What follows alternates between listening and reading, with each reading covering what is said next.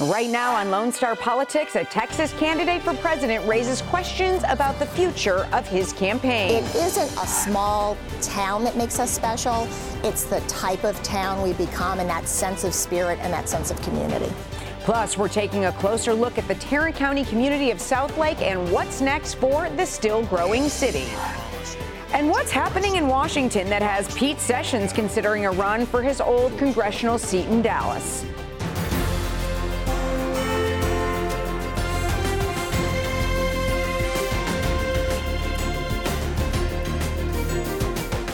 This is Lone Star Politics from NBC5 and the Dallas Morning News. Good Sunday morning. I'm Julie Fine from NBC5, along with Gromer Jeffers, political reporter with the Dallas Morning News. How are you, Gromer? I'm well. We got a lot going on, right? It's been a very yeah. busy week, and I expect it to stay very busy. And our first guest this morning is Republican Matt Shaheen, who represents District 66, stretching across West Plano and far north Dallas. Thank you so much for being here, Representative. Thanks for having me on. He finally decided to show up. finally on came on our show. I've been asking. Thanks for having me. Let's begin with this. There has been a lot of talk about gun safety, mm-hmm. especially after two mass shootings in one month in the state of mm. Texas. Should there be a special session for legislators to address this? There's a lot of actions that the state is already taking. I don't think a special session will do much more. I was with the governor um, a couple weeks after the West Texas shooting. We talked specifically about this. Of course, we, we did a lot. We took a lot of actions last session around school safety. We did um, a lot of provisions to the law to, to uh, provide additional safety. Uh, and then the governor's released some um, executive orders that I think will have a profound impact. He's looking at one of the facts that we that we're seeing these mass shootings is 96% of these individuals will tell somebody they're about to act out. So one of the executive orders that the governor has taken on is he's requiring DPS to look at the people, processes, and technology to handle these these threats. People call in and actually will express um, you know what their actions are going to be. We need to take a look at social media as well. Public awareness is a huge issue, right? After 9/11, public awareness was a big help in the fight against terrorism. We, we needed to look at how we, do we use public awareness in the state of Texas to help fight this. What about background checks in person-to-person sales? Some Republicans are talking about that now. Yeah. So with background checks, the way I, the way I think we need to look at background checks is when somebody fails a background check, they've violated the law. So you have an individual who attempted to purchase a firearm that it's illegal for them to own a firearm, right? They've committed a felony. They're drug addict, they've done domestic abuse, what have you, it's already illegal for them to purchase a firearm, and so they've actually broken the law when they've when they've failed a background check. What I would like to do is take a look at legislation so when somebody does fail a background check, law enforcement, local law enforcement, is um, uh, contacted and it's investigated and uh, if we can prosecute it if you look at the west texas shooting that individual failed a background check. If we can do with local resources coordinating with federal because that's an important piece uh, i will tell you that will have a profound impact on these shootings. Would you consider background checks on person-to-person sales? I'd have to see what the details are. If somebody threatens my wife and i want to give her my firearm do I, does she have to go get a background check? I know she's perfectly legal. Or if, if I have a friend whose life could be at risk and, I, and they can't defend themselves. So, look, if the lieutenant governor or whoever wants to have a, a public hearing, let's have that dialogue. But I'll tell you, I think there's some flaws with respect to going person to person. If we take the action with respect to when somebody fails a, a, current background check, I tell you that will have a profound impact. Were you shootings. surprised that the lieutenant governor put his weight behind uh, this issue? Not really. Look, I think we're all the parties are looking at what's the best way to handle this, and I, I think the best thing to do is get all the ideas out. Let's consider all of them. But what I'm going to do, I think what the governor's doing and what others are doing, is we're looking at this from a fact-based perspective. The actions that the governor has taken, uh, there's some consideration around additional legislation that I've, that I've talked uh, talked about. We tend to do better if we talk, talk to law enforcement, the Secret Service, those types of entities, the professionals to find out what's the best adjustments to state statute. Well, um, uh, Representative, these are interesting times mm-hmm. in the Republican caucus. Yeah. What What's your take on the, the situation with House Speaker Bonnen and uh, the interaction uh, with Michael Quinn Sullivan and the, the head of Empower Texans? Yeah the recording. What would you like to see happen? Well, uh, and I talked to the speaker not uh, long after uh, that happened, and uh, you know, I, I, expressed some disappointment. Uh, he acknowledged his wrongdoing. Uh, he apologized. And, and what I, were you disappointed disappointed about before you? Well, you know, specifically, I think we were moving away from the targeting of Republicans, and you know that was some of the dialogue there. And you know, he had really emphasized unity, working together. I mean, we had a great session, right? I mean, we did we did property tax reform, we did school finance reform, we did teacher pay raises, retired teachers, and we were coming off that real successful se- session, and then you know, all of our direction changed to, to this one meeting. So. I, that's a little bit of frustration, but at the end of the day, look, there's a House committee that's investigating that, and I think everybody's going to look to that as far as next steps. You said he talked to you guys had a conversation. Yeah. You expressed your disappointment. What mm-hmm. did he tell you?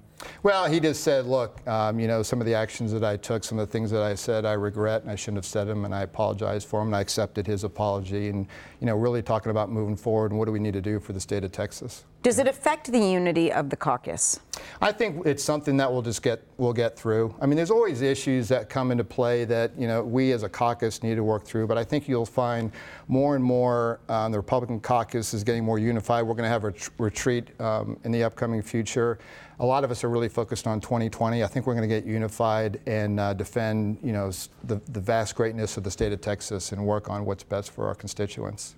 Uh, talking about 2020, yeah. Uh, w- do you think Republicans will be unified to the extent where they won't be there won't be many primaries, or do you expect? Primary challenges up and, you know, up and down the ballot? There'll probably be some. I will tell you, like a lot of the dialogues that I'm having with club presidents, with uh, our executive, our Collin County Executive Committee, our precinct chairs, there's really a lot of unity. Um, the, the, discussions that I've had with statewide elected officials were really focused on making sure we, st- uh, you know, Texas is doing so great. What people, I don't think, realize is that Republicans have really only sh- run the show here in the state of Texas for less than two decades. And look how profoundly well that we're doing in the state of Texas. We did a lot of great stuff last session. Our economy is on fire, 3.4% unemployment. All these companies are moving from high tax, high regulation states to here in Texas. One thing I want to make sure people understand there was a huge worldwide event when the Saudi uh, oil fields were attacked by Iran. 5.7 billion barrels a day was stopped in the worldwide economy. And we, we, we hardly felt a blimp. That's because of Texas and our output. So, you know, really, not only the nation, but the world really uh, relies on Texas, and the Republicans are having a great impact, and I think we'll continue to. Uh, Collin County, a traditionally very red area, mm-hmm. you had a mm-hmm. really close race I last did, time. Yeah. Mm-hmm. So, what are you doing differently? We're doing a lot differently. I, the way I characterize it uh, for a lot of folks is, you know, last year, the, I think the Democrats showed up in the first inning of the baseball baseball game, we probably showed up around the sixth or seventh inning. We're already going to work. We're doing voter registration. We're knocking on doors. I'm, sec- I'm sending out my second mailer next week. Uh, we're going to be unified. We've got a powerful message. I mean, the best thing for the Republican Party is for the Democrat presidential candidates to continue to have their debates. I mean, what they're presenting to the world is, you know, America's this bad place and we need big government to take over people's lives to make it better. They've openly said they want to increase taxes. They openly want to provide um, health care to illegal aliens when we're not taking care of our own. I mean, some of their some of their pr- uh, proposals will wreck the Texas economy. Let's be clear about that. So 2020, uh, whether it's statewide or in Collin County, we're going to make sure it's part of the issues, and we're going to do perfectly fine. Uh, speaking of presidential candidates, uh, do you think the drive, how does the drive uh, to impeachment, to impeach Donald Trump, impact Texas and Collin County? You know, I don't. I, I quite frankly, don't think it's going to have much of an effect. I think people are starting to tune out Washington. Washington, D.C. can't even pass a resolution. You compare Washington, D.C. to what Texas Republicans are doing. We're doing profound stuff. We're getting things done. We're making movements on property tax reform and, and school finance reform. We're doing great things in the state of Texas. Quite frankly, I think we're getting to the point where people are starting to tune out Washington, D.C. Every time I turn on CNN, MSNBC, there's some kind of um, accusation, there's some kind of investigation. I'm not even really paying so, attention to it. So you watch those networks? Oh, absolutely. I got to see what the other side's saying. well, we're glad you watch ours. I do watch yours. Thanks so much for being with us, Representative. Thank you. It's my, my pleasure. And still ahead, we're talking with the mayor of Southlake about the growth of the Tarrant County city, plus why one Texan running for president says he could soon drop out of the race when Lone Star politics continues. This morning, we're continuing our discussions with North Texas mayors for a closer look at what's happening in your communities. Today, we're focused on Southlake, located predominantly in Tarrant County. Mayor Laura Hill, thank you so much for being here. My pleasure. Thanks for having me. Let's begin with so much growth. So how much. do you keep up with it, and how do you keep Southlake the way it is? Well, it's a full-time job. You know, we have a strategic plan, and we're constantly looking forward. Right now, we're actually working on 2035. So when we look at developments, we're saying, does it fit? What does it fit with what we envisioned 20 years ago, and does it fit with what we envision Southlake to look like 20 years in the future? Uh, and and so, given all that growth, I bet you are, are keenly interested in what comes out of the Texas legislature. This past session, how did what the legislature did in terms of uh, uh, property taxes, school finance impact your community? Sure. We're obviously we're always watching what the legislature does, and I'm a big proponent of local control. So Right. I always have a lot of feelings about anything that gets taken out of the hands of local government. But I will say that they gave peace of mind to the taxpayers. We were already cutting taxes in Southlake. We actually had the largest tax cut this last year since um, in the early 80s in Southlake, and we are at the maximum 20% homestead exemption on top of that. So we've been doing that for the last eight years, making that move. But what they've done is given the taxpayer peace of mind to know that their valuations will only go up a certain percentage, 3.5. And then as far as the school district is concerned, I think putting more money back into the schools, helping us with recapture, um, has been, it will turn out to be a huge help. And, and helping our teachers make more money is obviously very important to our, our success in- with our children. So you kind of exhaled there. then, that's. Yeah, yeah, it could have been a lot Right, worse. yeah. It could have been a lot worse. And you know, again, I'm I'd rather not have any limitations set on us. I have no problem going to my taxpayers and saying this is what we need to do to keep Southlake on track. But at the end of the day, they've given some peace of mind to people who are paying taxes, and that's important. To keep up with everyone in Southlake, there's a lot of traffic.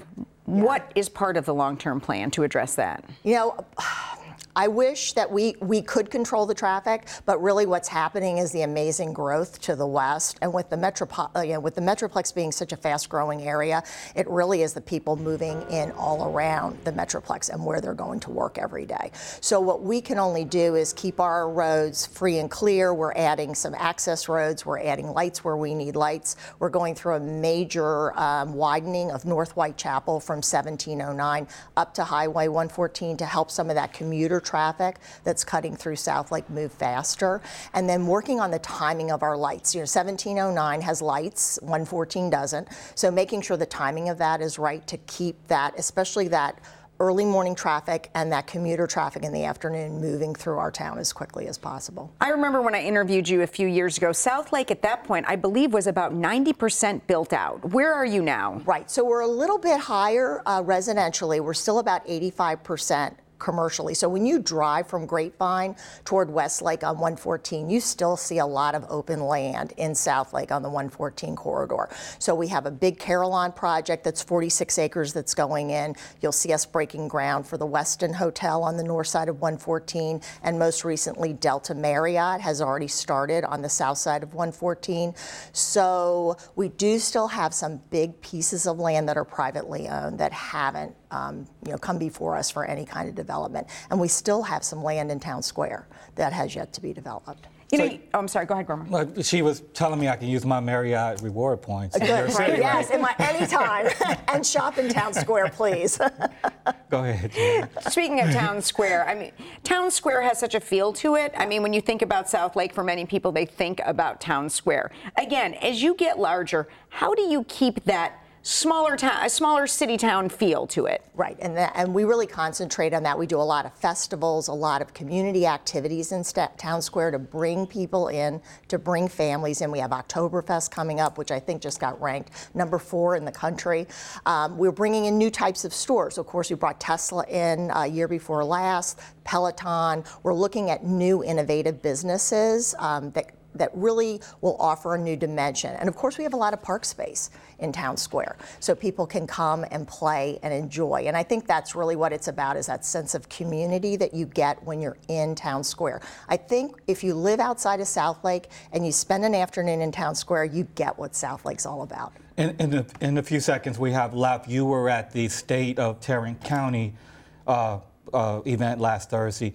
I bet it's important to have a regional approach to, to manage all this growth that's going on in North Texas. Absolutely. The days of small towns doing their own things is gone. Now we have to work as a region. Mayors have to know each other, county commissioners, county judges, we have to work together and be on the same page. Because like I said, you know, Tarrant County is so important to Texas, to the economy of Texas. So we all have to be on the same page. Mayor, thanks so much for being with us. Thanks for having me. And still ahead, why a former U.S. representative from Dallas says the Trump impeachment inquiry is inspiring him to consider a run for his old seat. We'll be right back. Now to Decision 2020, the next Democratic presidential debate held in Ohio on October 15th. More than 10 candidates have met the qualifications, including both of our Texas candidates. That includes former Representative Beto O'Rourke and Secretary Julian Castro. However, the Democratic National Committee has raised the qualifications for both donations and polling number for the November debate. And because of that, Castro is appealing to his supporters, saying if he doesn't make the debate stage, it will be the end of his campaign campaign. He also said, quote, I wasn't born into privilege like other candidates. I don't have billions in personal wealth to fill my budget gaps. Okay, what's happening here, Gromer? He also uh, needs to get, you know, above one or two percent in the polls, and that that's kind of his main problem. And because they've raised the standards, he is in serious trouble, uh, uh in jeopardy of not making the November debate. And if he doesn't make the November debate, his campaign is probably pretty much over because Iowa is in February and then New Hampshire.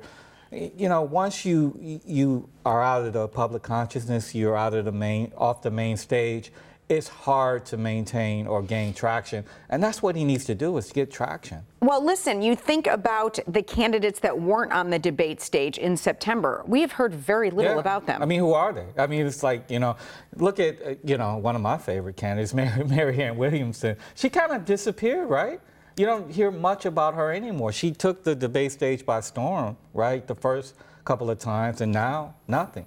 And so uh, de Blasio, the, the New York mayor, he exited the race. Kirsten Gillibrand. Yeah, exactly. So uh, he has to make that decision. Cory Booker has, you know, sent out a similar memo to his supporters saying, look, if we don't raise this amount of money uh, by the end of the quarter, then we won't be able to do what we need to do to continue this, this campaign.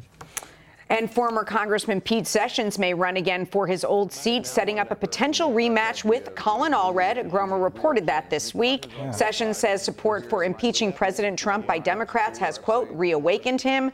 Allred unseated Sessions last year for 32. So that and that Sessions had held that seat since 2003. Allred's camp told us he is focused on working with Republicans and Democrats to get things done for North Texas. Gromer, you put this together. You got this scoop. Do you right. think he'll run? I don't know. I, I, tell you this, he wants to run, and he's trying to figure out how do I run if if some of my supporters, you know, are, are with other candidates or don't want me to run. Uh, there are already two folks in the race. Floyd McLendon and, and is in the race, and also uh, uh, Genevieve Collins. So. Th- people are moving on without him, so he has to, to, to if he does run, he has a good chance of winning the primary. But can he beat Colin Allred? And I can tell you right now, the Colin Allred folks, they won't say it publicly, but they want Sessions to run again. They feel like that's a good matchup for him. And, um, and we'll see if ultimately he decides to run. He has about a million dollars in his campaign account. Uh, he has name recognition, but can he beat Allred? I think that's the question he has to ask himself. And the DCCC, I would imagine, will put many, many dollars into this district to keep this seat. That's true. And, you know, the national Republicans also want the seat.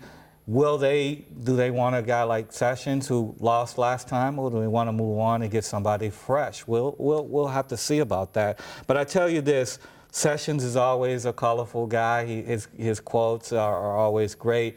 Uh, there would be an exciting primary And a good rematch as well. All of this decided. very exciting right now, and that's all the time we have. Thanks for joining us this morning. We'll see you next Sunday.